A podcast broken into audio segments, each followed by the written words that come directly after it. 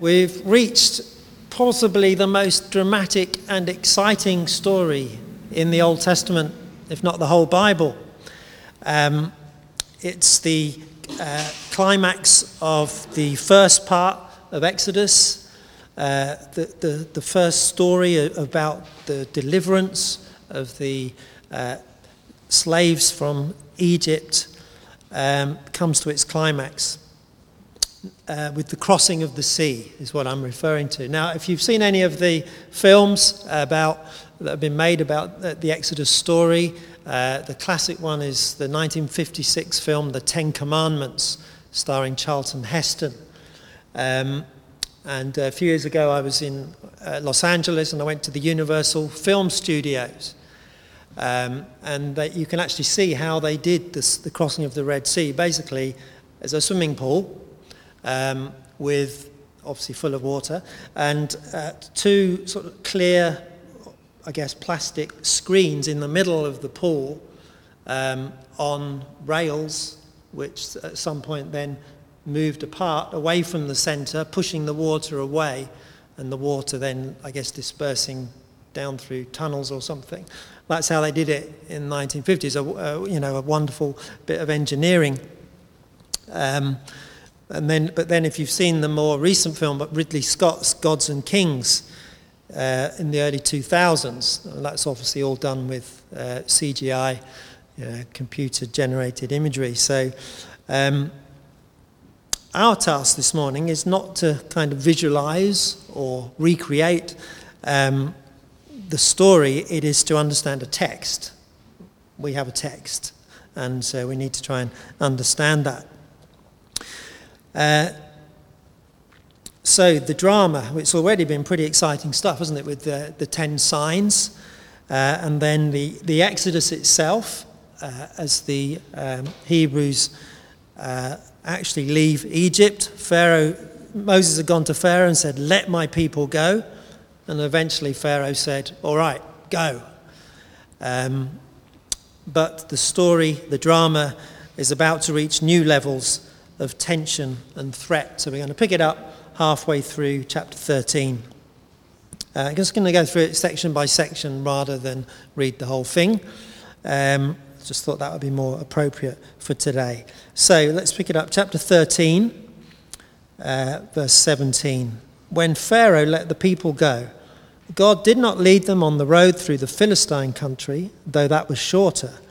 For God said, if they face war, they might change their minds and return to Egypt. So God led the people around by the desert road towards the Red Sea, or more likely the Sea of Reeds. The Israelites went up out of Egypt ready for battle. Let's just pause there. Clearly, uh, God had a plan, and we see what was in his mind. Uh, although, I don't know about you, but I didn't quite know how to take this. Uh, I think you can see it from both ways. Was God leading them on an easier route? That is, the way that would avoid having to fight the Philistines. Um, even though it says they were ready for battle, perhaps they weren't really as ready as they thought they were. And it's a pretty good philosophy in life. If you can avoid a fight, avoid it. you know. Um, so, uh, is God leading them then um, in the easy way because they don't have to fight anybody? Or is he leading them by the more difficult way? Because it says that they go the longer way uh, and they end up wandering in the desert. And uh, we, will see as the story unfolds that, yes, although God is looking out for them, uh, he's actually testing them as well. Um, and, and I guess that's just a reminder that although God is always looking out for us, uh, and we really believe that, and we never know what horrors He is preserving us from, what dangers. Um, God, God is, is always there protecting us. Nevertheless, His purpose for our lives is not the safe and easy option. We need trials and temptations. Because God's purpose for our lives is, is our holiness. He wants us to become more like Jesus, and that cannot happen through a life of ease and comfort. Hard places are places of growth, or can be. Uh, and that's something that comes out a bit later on in the story. But let's go on, verse 19. Moses took the bones of Joseph with him because Joseph had made the Israelites swear an oath. He had said, God will surely come to your aid, and then you must carry my bones up with you from this place. Why mention the bones of Joseph at this point in the story? Well, it refers back to Genesis chapter 50, verse 25, where the Israelites had sworn an oath that they wouldn't leave Joseph's bones in Egypt, but that they would bring them with them. And why would they do that? Well, it's a symbolic act. It shows that the longings and hopes of Israel were being fulfilled because God had promised Abraham and his descendants that he would bring them into a land of their own, and now that promise was starting to be fulfilled.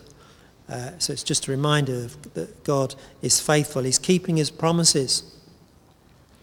And then, uh, verse 20 after leaving Succoth, they camped at Etham on the edge of the desert. By day, the Lord went ahead of them in a pillar of cloud to guide them on their way, and by night in a pillar of fire to give them light, so that they could travel by day or night.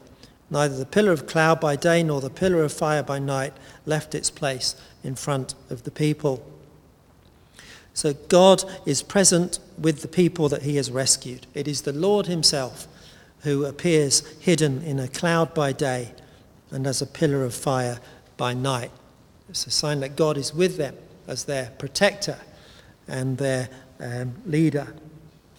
Now, I'm going to digress a little bit, just as Carl did last week, um, and uh, sort of speak into this, this uh, issue that he raised. Uh, because if you follow developments in the wider church, you may know or have heard that there's been a thing about glory clouds at the moment. Uh, and I've heard one prominent Christian leader say that we're entering a time when uh, the Bible is, is no longer the focus um, because God is doing a new thing. God wants to actually manifest his presence um, amongst his people, uh, just as he did in the Old Testament. Uh, and so we should seek the presence of God himself and uh, some of the claims are that the glory cloud that appears here has reappeared in these church gatherings. Um, and Carl spoke about the need for discernment last week. So, although this isn't what the, what the message is about, uh, I just want to make a couple of comments about it because we need to be able to think theologically and respond to these kind of things. Uh, two, two things. Firstly, the Word of God is the presence of God. When we've got the Bible, you've got the presence of God because God is present in His Word. Jesus, the Word of God, comes clothed in Scripture. And to hear God speaking, to hear God's very voice, is far superior to seeing a glory cloud or what claims to be a glory cloud. The book of Exodus itself teaches us that because the whole purpose of bringing these people out of slavery in Egypt is to bring them to Mount Sinai. And what happens at Sinai? God speaks. God speaks directly to the people. And when he speaks, they don't ooh and ah and take pictures on their smartphones. They fall down and they want to die because God is speaking. Now we have God's word, direct word, but it's mediated through uh, written word through the scriptures. Um, but that is, that is the presence of God, that is the direct word of God to us.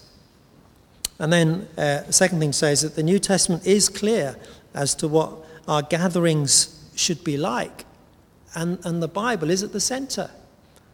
Um, God's people gather around the Word of God to hear, to hear Him speak. And uh, God hasn't changed His mind about that to prefer the Old Testament shadows to the reality is putting things back to front and shows ignorance of how the Bible actually works. Uh, Hebrews begins by telling us in the past, God spoke in various ways.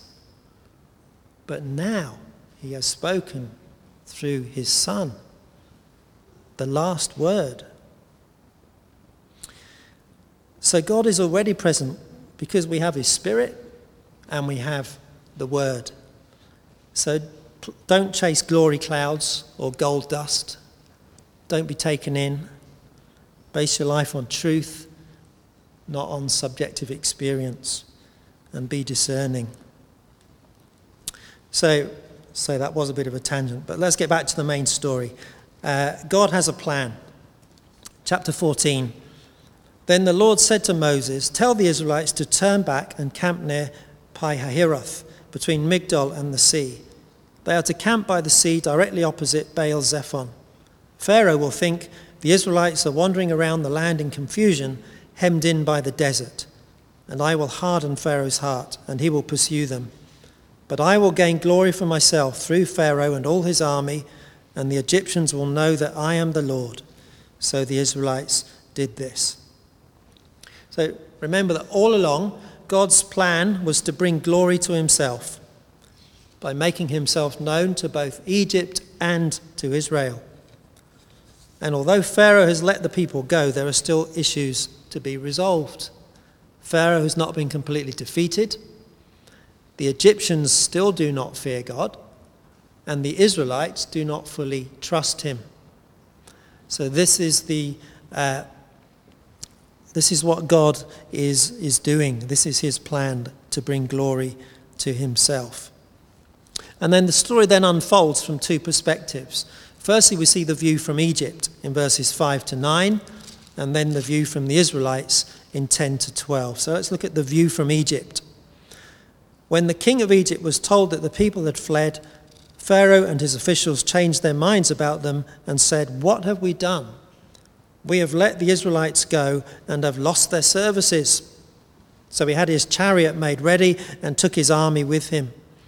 He took 600 of the best chariots, along with all the other chariots of Egypt, with officers over all of them. The Lord hardened the heart of Pharaoh, king of Egypt, so that he pursued the Israelites, who were marching out boldly. The Egyptians, all Pharaoh's horses and chariots, horsemen and troops, pursued the Israelites and overtook them as they camped by the sea near Pi Hahiroth, opposite Baal Zephon. The view from Egypt is that uh, the Israelites don't know what they're doing. The movements of Israel under God's direction communicated to Pharaoh that they didn't know where they were going, and that created an opportunity. Instead of getting as far away as possible, as quickly as possible, God had actually got them to turn back, and they appeared to be wandering aimlessly, and they, they were sort of hemmed in by the sea. So Pharaoh thinks, I'm still in the game. Uh, but the writer tells us this is the Lord's doing in verse 8. It is the Lord hardening his heart. Just as he had done earlier on a number of occasions, God hardened Pharaoh's heart. And as I said a few weeks ago, this means that Pharaoh did exactly what he wanted to do. God wasn't forcing him to act against his will, he was merely confirming uh, what was in his heart. So that's the view from Egypt. Uh, we're still in the game. Uh, this isn't over. What's the view from the Israelites, verses 10 to 12? As Pharaoh approached, the Israelites looked up, and there were the Egyptians marching after them. They were terrified and cried out to the Lord. They said to Moses, Was it because there were no graves in Egypt that you brought us to the desert to die? What have you done to us by bringing us out of Egypt? Didn't we say to you in Egypt, Leave us alone, let us serve the Egyptians? It would have been better for us to serve the Egyptians than to die in the desert. They're caught between the Egyptian army and the sea. There's no way out. Certain death awaits them. It's the sword or drowning. And so here we see the state of the Israelites. Uh, it's desperate um, but just remember, they don't really know God. They haven't been instructed in any meaningful sense. That comes after they get to Sinai. Um, they've seen some dramatic stuff, but their knowledge and experience of God is actually very limited at this point. And they, they reason, quite understandably, that they've probably backed the wrong horse. Moses isn't the great leader they thought he was, and this God seems to have abandoned them. And being slaves in Egypt actually looks like the better option at this point. Better to be a slave than a corpse. And then we have the key words in the whole chapter in verses 13 and 14, and I'll come back to these at the end. Moses answered the people, Do not be afraid, stand firm, and you will see the deliverance the Lord will bring you today. The Egyptians you see today, you will never see again. The Lord will fight for you. You need only to be still. At this critical moment, when there's nothing that they can do, they need to rely completely on the Lord and to trust Him fully. So I'll come back to that. So we come to the climax of the story the great deliverance that God works for Israel. Uh, so I'll just read from verse 15 uh, to the end in one go because then you'll get a better feel for the, the, the narrative. Uh, I'm sorry I can't get David Suchet to come and read it to you, um, but if you've got the NIV app, um, you know you can listen to it being read by a, a professional. Then the Lord said to Moses, "Why are you crying out to me? Tell the Israelites to move on." Raise your staff and stretch out your hand over the sea to divide the water, so that the Israelites can go through the sea on dry ground. I will harden the hearts of the Egyptians so that they will go in after them. And I will gain glory through Pharaoh and all his army, through his chariots and his horsemen. The Egyptians will know that I am the Lord when I gain glory through Pharaoh, his chariots, and his horsemen. Then the angel of God, who had been traveling in front of Israel's army, withdrew and went behind them. The pillar of cloud also moved from in front and stood behind them, coming between the armies of Egypt and Israel. Throughout the night, the cloud brought darkness to the one side and light to the other, so neither went near the other all night long. Then Moses stretched out his hand over the sea, and all that night the Lord drove the sea back with a strong east wind and turned it into dry land. The waters were divided, and the Israelites went through the sea on dry ground, with a wall of water on their right and on their left. The Egyptians pursued them, and all Pharaoh's horses and chariots and horsemen followed them into the sea. During the last watch of the night, the Lord looked down from the pillar of fire and cloud at the Egyptian army and threw it into confusion. He jammed the wheels of their chariots so they had difficulty driving. And the Egyptians said, Let's get away from the Israelites. The Lord is fighting for them against Egypt. Then the Lord said to Moses, Stretch out your hand over the sea so that the waters may flow back over the Egyptians and their chariots and horsemen. Moses stretched out his hand over the sea, and at daybreak the sea went back to its place. The Egyptians were fleeing towards it, and the Lord swept them into the sea. The water flowed back and covered the chariots and horsemen, the entire army of Pharaoh that had followed the Israelites into the sea. Not one of them survived. But the Israelites went through the sea on dry ground, with a wall of water on their right and on their left. That day the Lord saved Israel from the hands of the Egyptians, and Israel saw the Egyptians lying dead on the shore. And when the Israelites saw the mighty hand of the Lord displayed against the Egyptians, the people feared the Lord and put their trust in him and in Moses, his servant. so the story kind of speaks for itself. I'm, I'm not going to really go through that anymore. It's told in, in five stages. God tells Moses what he's going to do and why. It's a sign to Egypt that, he, that the Lord is God. Um, it's about God getting glory. Uh, then God puts himself between the Egyptian army and the Israelites. Uh, then he sends a strong east wind and parts the sea so the Israelites can cross to safety. Uh, the Israelites, sorry, the Egyptians pursue and are thrown into confusion. And then finally the waters flow back and the Egyptians are destroyed. And each time God acts, he, he tells Moses to hold out his staff. This is so we know that this is happening at the Lord's command. It's not natural uh, phenomenon. What happens does so because God commands it. And then finally, we have Israel's response. Do they, now they trust God, or do they?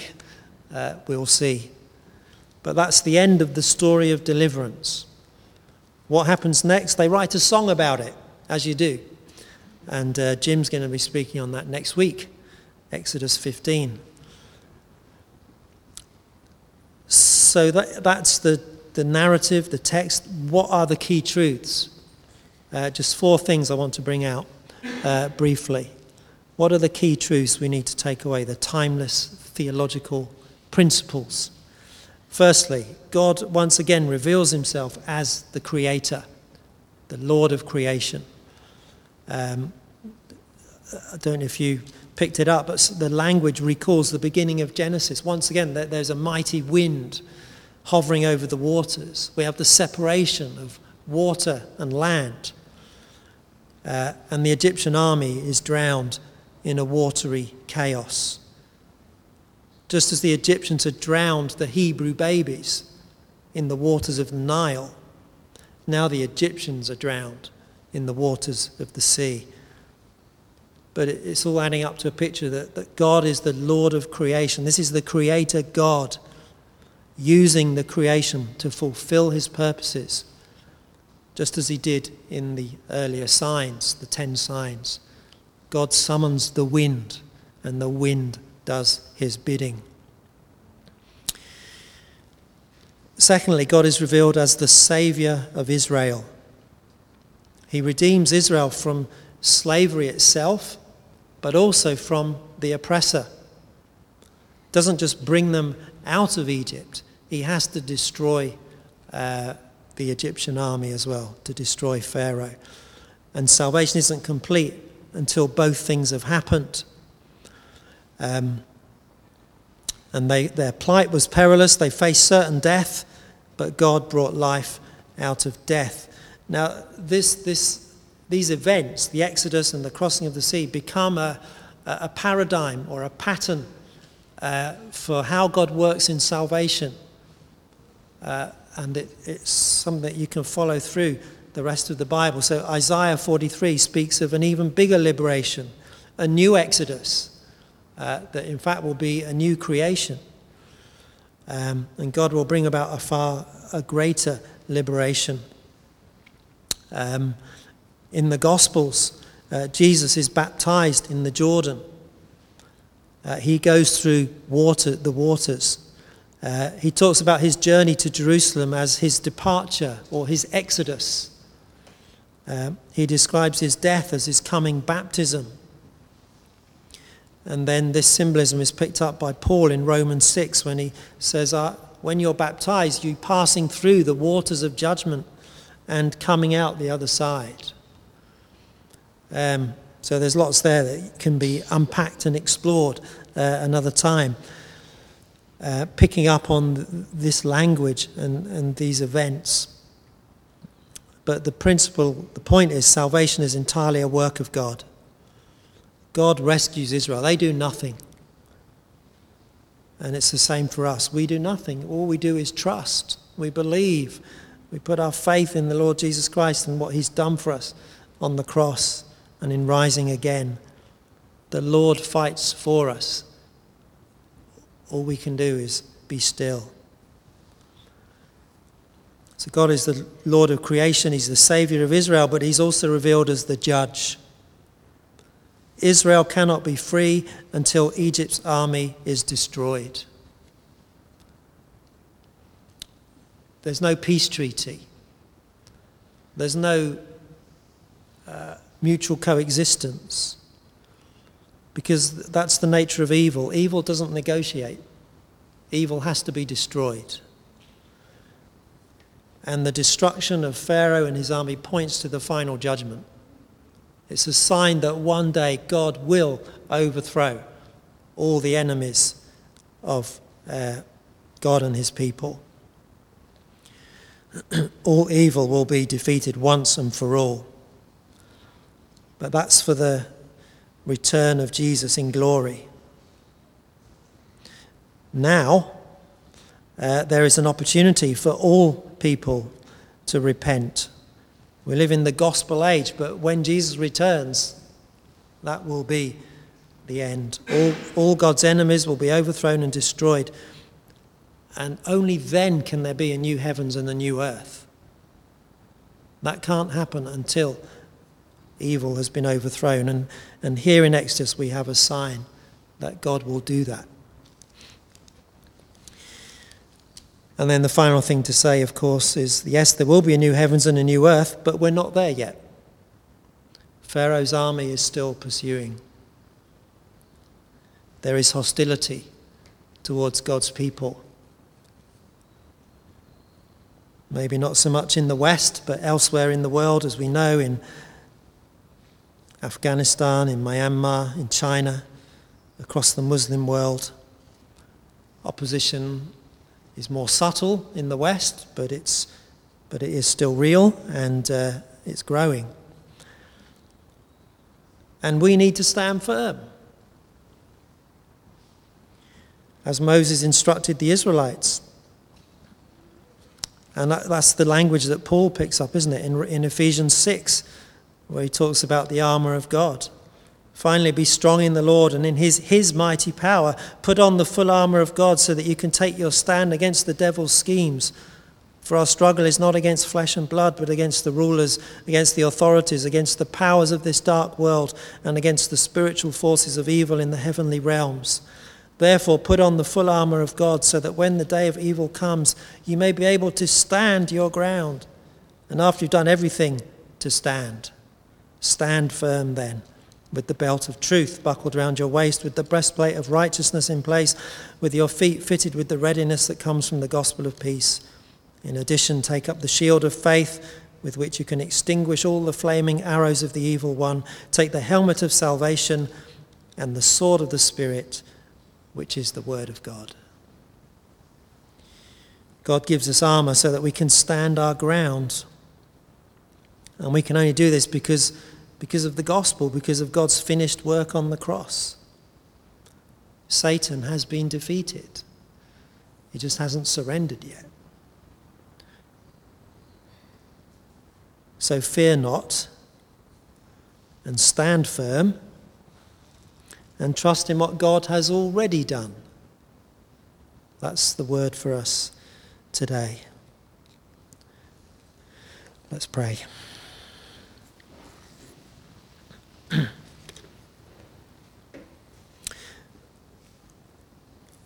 Father, we want to thank you for the great victory that you secured over sin and evil at the cross through the death and resurrection of Jesus. Forgive us that so often when we're in hard places, we, we doubt your goodness, wonder if you really have got our best interests at heart. Often you are trying, you are seeking to test us so that we might grow. So, Lord, impress on our hearts that you are always with us and, you for, and that you are for us. And if God is for us, who can be against us? And thank you that we have the resources to stand firm, even in, in a world that is rapidly, or it seems a world that is rapidly unraveling and becoming um, more godless by the day. Help us not to despair. Help us to remember that uh, one day evil will be overthrown and there is a new world coming. And in the meantime, you give us the resources that enable us to stand. And more than that, to do your work in this world, to be your witnesses, to testify to your goodness and your power and all that you have done. Help us to do that, we pray, in the power of your Spirit. In Jesus' name, amen.